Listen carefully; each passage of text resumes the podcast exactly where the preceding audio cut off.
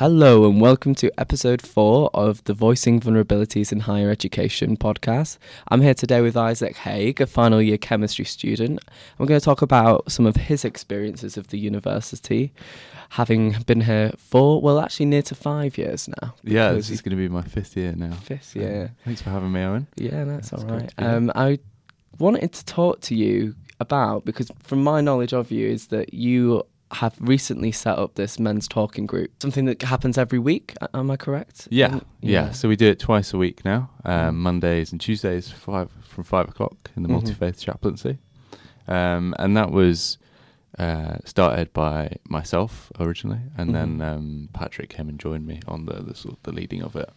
Um, but yeah, it's a space for for people who identify as men to come and open up um, and really have a space where they can be themselves, be honest, um, and get get feedback from other people, um, but not necessarily just you know academic feedback, just any kind of you know encouragement, um, advice, Mhm. you know, just to kind of it's therapeutic, but it's not it's not therapy.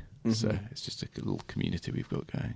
And like, what motivated you to kind of initiate this group?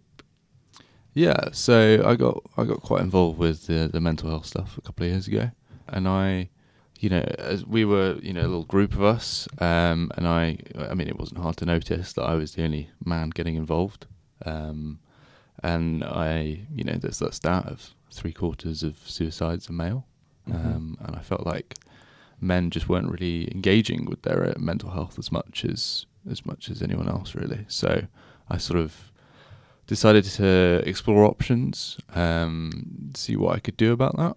Um, and you know, I had a lot of failures along the way, but Mhm. I'm quite happy with how it's gone. Uh, I've learned a lot about myself and what you know what engages men as well. Yeah. Um, I started this group uh, about a year and a half ago, start of the last academic year, um, and for several months no one came. Um, so you know that's that's really tests how how resilient you are when when you're setting up this thing that you think is going to be great and no one comes. Um, but I stuck with it. Um, I met Patrick. We got involved with this charity in Bristol called Talk Club Yeah. which is a kind of a group um, set up by by uh, Ben Akers, who's done a documentary on his best friend killing himself, um, and it's they give give men the space to to open up really, um, and we got involved with that, and through their framework, through persistence and yeah, telling basically every man we knew about it, and we've managed to establish something quite that we're quite proud of. No, So- that's good to hear. And Yeah. it's good to hear that you're now at the point where you can feel proud of it rather than nervous and having to feel resilient against some of the challenges and setbacks. Yeah. But I mean, to let you know that the wellbeing services at Bristol st- even struggle to get any kind of student engaged in their Mm. workshops. So actually tr- getting students interested in opening up is a challenge in itself and the fact that you've got to that point where you have got men in particular who are disproportionately less likely to open up. Yeah. I think that's a great achievement, and Yeah. it's good that you kind of stuck at it and you kind of asked for help. I guess you kind of reached out to different parties, charities, and Patrick, and now Yeah. in a good position there. Um, wh- what has this kind of? Because you said it's kind of taught you stuff. This group, can you like name something in particular that it's kind of teaching you, maybe about yourself or just about men's mental health? Honestly, um, I think it's kind of given me the skill of sort of just allowing people to, to share. And I think people will tell you a lot when you just shut up and listen to them and like just give them that space. Um, and yeah, like I think that's been the biggest thing I've learned um, of just like how to be a good listener for people. Mm. And I think, yeah, I think that's a skill that, that we should all develop.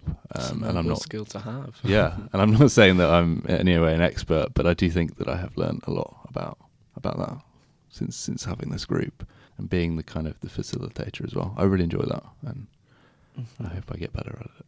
And did you find that at the university there wasn't that many spaces for you to open up? And where would you have gone if you didn't have this kind of great idea to start a men's talking group?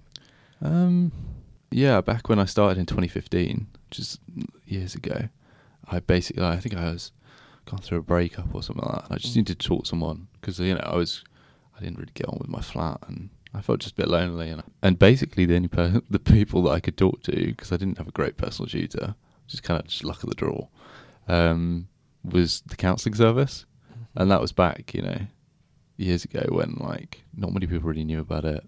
Um, mental health was obviously a, an issue, but like no one talked about it.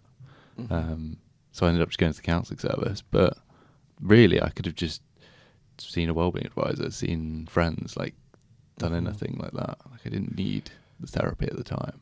Yeah.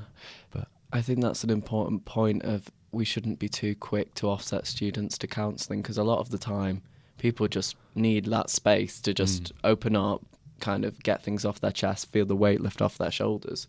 But I guess some of the time you get students don't really have the space all the time or they're not necessarily developing the conversational skills to talk about things in this kind of capacity where you're opening up, voicing some vulnerability and te- just letting people know that you might need a bit of help. Yeah, um, Because especially if you're just the the only time you connect with your peers is going inside and outside a lecture hall, it's hardly conducive to a, good talk. So I definitely think having more spaces. Because where do you host your men's talking groups? in the multi faith chaplaincy. Oh, okay, So- great space to Yeah. kind of. So it's yeah, it's not it's not religious in any way, Yeah. but it's just a really nice space to. Yeah, it's just a room with some comfy chairs, basically. yeah.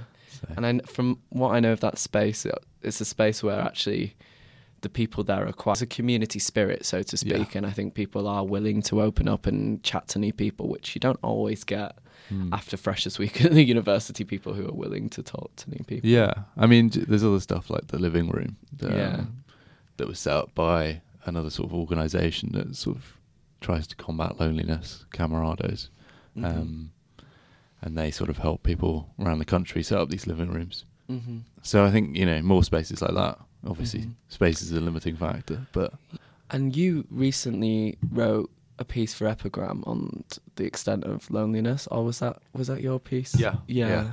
Um, I just since you, I guess you're quite well acquainted with the knowledge on that. Like, what Hmm. do you see as the root of loneliness, and how? What are your experiences of loneliness at university? I think so much of it at the beginning. Uh, well, I mean, for obviously the people who haven't read my article, um, it was recently reported in the the wellbeing survey that one in five students were felt either very lonely or isolated, um, and that compares to eight percent of people in the same sort of demographics. wow. So it's quite a, a striking difference, really. Yeah, Um, and as obviously it's difficult to say exactly what causes it, but I think you know, university it's a huge place. You know, you go from school of maybe like 200 people in your year maximum Mhm. to thousands, um, and huge halls as well. Um, and if you don't sort of click with people immediately, it's very hard to do that. And I definitely felt like that in first term of first year. Um, it took me a while to kind of um, find my people, as it were. Um, Mhm. I sort of got involved with the society, um, but I sort of depended on that a bit too much. Um, went through a breakup at the sort of beginning of sec- end of second year, beginning of third year, um, and I felt very lonely after that because, um, yeah, like all my all my ex was in the society, you know, my friends Mhm. were in society, so uh, yeah, I definitely kind of felt lonely again, and I had to throw myself back into to things, and I sort of just got involved with Mhm. everything I could.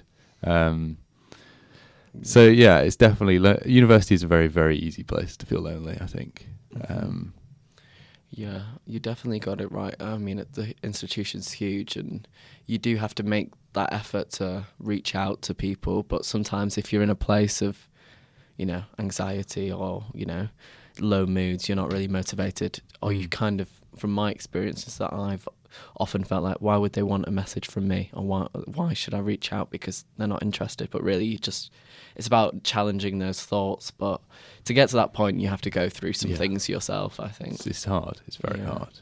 Um, yeah, I think it's very easy to just sort of stay in your room all day if you're if you're feeling anxious or depressed, like I have been in the past, hmm um, and not engage with the outside world. But that does just make it worse, which is even yeah. harder. And a lot of the time, students who are kind of on their own and struggling with things and not opening up are also not very compassionate with themselves. There's a Mm. kind of culture of perfectionism that I've noticed, and students really kind of punishing themselves, even if they get like a really good, you know, two two two one grade. It, they see it as a failure, Hmm. and I wonder, like, what's your relationship between like perfectionism and well-being? And Yeah, I think I am. I would identify with being quite hard on myself. I Mhm. think it's very easy to be hard on yourself when you can, you know, you you know all your flaws, Mhm. um, and it's very hard to ignore that when you're faced with the fact that you can't see everyone else's. Mhm. Um, so it has driven me to perfection a lot of times. Um, you know, I first and second year when I was particularly suffering with mental health stuff, I would put off coursework because I'd be scared and anxious of failing it. Basically, um, you know, I, di- I didn't do my I failed one exam in first year, the maths one, because I just didn't do any of the coursework because it was hard, um, and that obviously it's kind of yeah, it was quite ironic because obviously I was scared of failing the the little exercises every week that would get me better, um, but in the end I failed the exam because of that. Um, so yeah, a fear of failure can definitely kind of be all consuming and hold you back more than you know it's kind of long term difficulties. And I think it makes kind of receiving feedback from academic tutors really painful to the point where sometimes you don't even want to process the Mm. feedback because you're so kind of consumed by the like pain of you know not getting the grade you want or not them not seeing how hard you've worked on a paper. I wonder like have you had any experiences with feedback from tutors where you've been a bit like this is awful or this is I, I can't even process this and Yeah, I mean, failing exams is very like overwhelming. I mean, I don't have much. Mm-hmm. In my degree, it was very like make or break in terms of exams. So I can't remember what percentage, but it was like two, probably three quarters of my overall grade was exams. Um, and just getting those like, I think especially with exams, you get the failure and you just don't know why. Mhm. Um, or you know, you know, you just haven't revised enough, but you just have struggled with it, and it's very, very challenging um, and disheartening when you've gone from doing very well at school. I mean, everyone needs you know good grades to be in this university. Everyone has succeeded at some point to be in this university, and to go from that to to failing quite readily at things is quite a quite a shock. Um, it was definitely a shock to me at the end of first year. Mm. Um, And as the years went on, how did you kind of find like mechanisms to like process feedback better? Have you found any? Um, honestly, um, I had quite a bit of therapy a few years ago, Mhm. and I just talked about it in that, Mhm. and I just talked about like how how scared I was of failing, um, and that had that led to me failing in turn, um, and I was just able to just sort of talk it through and just having in your mind like, I guess, yeah, like you don't need to succeed at everything to be a good person. I think. Mhm. Um, and if you don't succeed at something, but you've given it your best shot and you haven't succeeded necessarily, that's not a bad thing. That's just Yeah. that's just that particular qu- axis of yeah. life. It's a question of values as well, because Mm. some people would place more value on being successful in their kind of extracurricular kind of world, and some people would place more value on being successful in their academic side, and some people just see university as a place to flourish socially and get the soft skills. But it's still at the core of it is this need to be successful in Mm. something rather than just be and just accept that you know sometimes there will be disruptions and challenges but how do you minimi- minimize the suffering that comes from those challenges i Mm. think is my approach at the moment is that i can't expect the best from myself all the time Yeah. because Yeah, you want to be successful, but in a sustainable way. yeah Like you want to be successful in several months' time. yeah Um, so I think that's something that I've had to contend with when I am like Mhm. working hard all the time, and then you know come to burnout. Mhm. Um, but yeah. And what would you say your kind of would the biggest failure for you has been, or like the time that you felt like you didn't meet your expectation of yourself, or your expectation of your version of perfection or success? I mean, definitely the biggest timeline. At the time, it felt like a failure. Looking back on it, it was just a part of my life. Mm-hmm. but um, yeah, so in, in second to, to in third year, um, I was, you know, gone through a breakup. Uh, things weren't going very well. I lost a lot of friends because they sort of moved abroad and went on year in industries and stuff. Um, so yeah, I definitely felt quite lonely. Um, felt very lonely in mind flat. Um, and this kind of just spiraled down basically. Um, you know, I started drinking a lot, missing lectures, um, just not living a particularly mentally healthy lifestyle. Um, and this just triggered all kinds of, you know, bad mental health stuff to the point where I was so behind on work, I didn't know if I was going to pass the year um, in February. So I went to my senior tutor, um, lovely, really understanding guy who kind of, you know, I sort of told him all this stuff. I was very honest that like I didn't know whether I was going to be able to submit my uh, bit of lab work that was due like that week um, because I just sort of put it off completely. Um, and he he asked me if I'd considered suspending for the year, um, and that was huge. I, I mean, I kind of had I knew friends who had done it, which kind of helped me. Yeah, helped me kind of. I guess it normalized it. Mm-hmm. Um, it made me it made it not such a huge deal. But basically, he gave me the option of just going away for the week, um, talking to some people, talking to the, the the relevant people in the uni, and just seeing where I was at that point. So I went and talked to the, the finance office to talk about finances. What would that what that entail? Um, I talked to Just Ask, who are the academic advisory people in the SU. Um, I think I was quite lucky in the, in the fact that I had a counselling appointment that week, Mm-hmm. so that was quite good.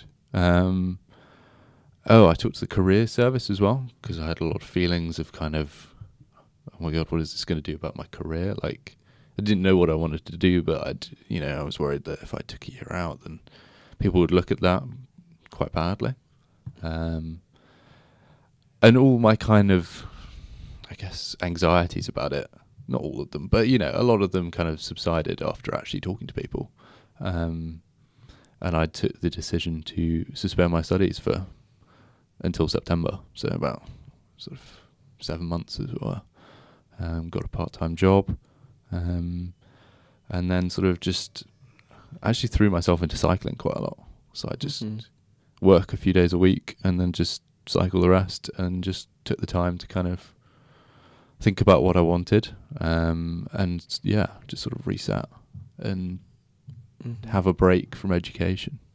Um, I definitely uh, well, I had a gap year bef- Mhm. between university and school, so I'd already had a break. But I think by that point I was just so overwhelmed by everything that I just needed to to step back and Mhm. not have the pressure of exams and coursework. Mm. And that definitely, yeah, definitely felt like a failure. And like last year as well, um, so that was my fourth year here. Um, I had a lot of friends that were graduating with masters, and I was graduating with a bachelor's, Mhm. and that really kind of, yeah, threw up thoughts of, was you know, could I have just powered through? Like, could I have just got my head down and stuck up? Yeah, comparing yourself to your peers can be Mm. quite a yeah, Yeah. spiraling thing as well, where you, it can really damage you and your self esteem. Definitely. Yeah. But I'm I'm happy with the decision I made. Like I would Mhm. saying all that, um, you know, you have those thoughts, but I do think it was the right decision for me. Yeah, hindsight Uh, is a wonderful thing. Yeah. yeah, Uh, I was not well. It's you know, it's easy to forget how much of like a bad state I was in yeah. back in February of 2018, but I really was, and like Mhm. I'm so glad that my senior tutor suggested it to me. Um, and honestly, I think I just wish that it was a slightly easier thing to do. Just take a break from your studies for yeah. six months, because Yeah. everyone I've spoken to who's done it has, you know, some of them have the thoughts that I had, or admit the thoughts that I had, but overall they all think it's a good thing. Um, you know when it's when it's that voluntary thing though. Um, Mm. So, with that, I think you've kind of noticed that it wasn't that normalized to talk about suspending, but Mm. your kind of senior tutor ga- kind of proposed that to you. Do you think we'd benefit from like having, you know, from the outset saying this is an opportunity, this is, you know, this is available to you if it's if you need it? Because I've not heard much about mm. suspension. I think I've got kind of seen it always as like the last resort rather than something that might actually be of benefit in the long term. I think it's a bit of a grey area because financially, yeah, it's not. I'm quite fortunate in the sense that I, you know, got some money from my parents, Mhm. and they accidentally gave me student finance, which they shouldn't have done. Yeah. Um, so I was kind of lucky in the sense that I could just work part time and focus on myself. But yeah, like financially, it's quite a grey area. Okay. So that you arrived at this point where you were in such a desperate need of a change. I wonder if, I mean, you said you were getting bits of support, but I mean, you hadn't had the men's talking group then, and there wasn't. I guess you hadn't encountered that many spaces for you to start opening up about. Oh, you know, I've been, you know, drinking a lot lately. This is not, you know, out of character because of this and this and this, and this is what's on my mind, and this is also on my mind, and it's overwhelming. And I think it's about being preventative rather than reactive. I guess. yes, definitely. And I think I do think this this university could do a lot more, and I think they know that. Mm-hmm. Speaking to them, Yeah. um, a lot of it is kind of, you know, what do we do when someone's in the worst possible state? Um, Whilst this men's group is very prote- preventative, because people can spot things, you know. Mhm. If you say stuff like, "Oh, I've been drinking every night this week," we'll notice. Mhm. Um, so, you know, I think it's good to look out for people when they're starting on that path because it's very easy to get off it before it gets too bad. Um, Mhm. before you start spiraling, like I did. Um, and I only, yeah, I think I've had bits of student counselling, but it was kind of more of just a space to organise my thoughts rather than, yeah. When then, then when I suspended though, I did have proper therapy, and that was, Mhm. you know, I yeah, I ended up paying for that through my sort of earnings, Mhm. um, and that was that was hugely beneficial. Mm. And what kind of therapy were you? Would you say was of most benefit to you? Because I've noticed that students know that they could probably benefit from some counsel or some, but there's so many different op- options that it's Yeah. quite hard to figure. Um, I think so. There's it's kind of normal, as in normal, but like this sort of standard therapy where you just kind of talk and you explore stuff with someone. Um, and I had a really, really good counsellor for that. Um, I think I actually went to the uni just after the strikes. They had some. The uni used their money and they, they sort of paid for some drop-in counselling over exams at that time. So that was in my third year, and then I went there, um, and really got on with one of the, the therapists there, and so decided to, continue seeing her with my own money, basically. Um, but there's also stuff like CBT, so Mhm. cognitive behavioural therapy, which I've had a bit of. I had a bit of last summer, um, when yeah things weren't so great last summer as well. Um, not nearly a, as bad, but you know, just just a bit of a rut. Um, and that was really good in the sense of you know I have a lot of anxious thoughts sometimes, and I Mhm. think that's a cognitive behavioral therapy is a really good way of challenging those. Um, and it's it's not it doesn't work for everyone, but it can be a really good way of looking at your thoughts very skeptically, uh, kind of holding them at arm's length, um, and then kind of going forwards from there. Um, and Mm. some of the th- some of the, the techniques in CBT, I think, you know, we could all learn from from implementing them in our lives. Yeah. Um, you know, stuff like not seeing the worst case scenario, um, not seeing stuff as black and white, um, not just assuming things about other people. You know, it's looking at things very rationally. Mhm. Um, so yeah, I I did definitely benefit from that, and I would look to get some more. Yeah. But- That's interesting though, because I think all students could definitely benefit from having these kind of just simple practices of challenging negative thoughts because a lot of the time we're consuming information, you know, and then regurgitating that information and trying to process that and not really processing how we are doing with our mental fitness and how we process our own emotions Mm. was not and I wonder if there is a place in the curriculum for us to start subtly kind of introducing not only critical engagement with theory and text and content, but critical engagement in our own emotions and Yeah, I mean, yeah, you mentioned the term mental fitness, and I Mhm. think that's a really, really key like way of putting it in the Mhm. terms of like you need to. Everyone needs to take the time um, just to look after themselves and keep Mhm. at it. And I don't think that's I don't think that's necessarily a bad thing, and I don't think it's that hard. Um, but we need to look after our mental health. Yeah, and it needs training as well. Mm. It's like it, it's not so simple to just sit back and hope that time will just make things better. It does require that effort, and it's hard to admit yeah. that to yourself because you just want an instantaneous sense of hope again. But it does require one to just keep challenging the negative thoughts and keep appreciating the positive moments, the snatches of really, you know, nice experiences throughout the really difficult days. Mm. And you do notice that, oh, I know I laughed today, and you notice that. And it's important to kind of write those down and let yourself know that it's not all doom and gloom and that you can cling on to some things. And, Mm. and we- we're also making an effort to achieve and access these experience positive experiences as well so like giving yourself the pat on the back as well because a lot of times i feel like um, students just don't give themselves enough credit Yeah. um, Well, it's so easy to focus on the negatives to just Yeah. of brush off the. yeah, it's like, ah, Successes. yeah, just submit this essay just got the grade next one next Yeah. thing rather than actually just uh, you know i just did that and i just did this and i'm juggling also moving into a new city and Mm. moving away from family and trying to s- stay connected and there's a lot to kn- yeah and, and a lot to manage and in terms of your so you've talked about some of these challenges you've faced and these disruptive experiences Mm. in kind of like one or two lines what would you say out of it the message has been to yourself from the like what have you learned is there, is there anything that's you kind of said right i know this about myself and i know this about life more generally and this is how i'm gonna Yeah, I mean, the definite takeaway is that life was definitely not how I planned it out to be when I first left school. Mhm. Um, and it has been messy, Mhm. but I've grown from it and I've learned from it. And I feel like I'm a, you know, looking back sort of five years, I feel like a completely different person.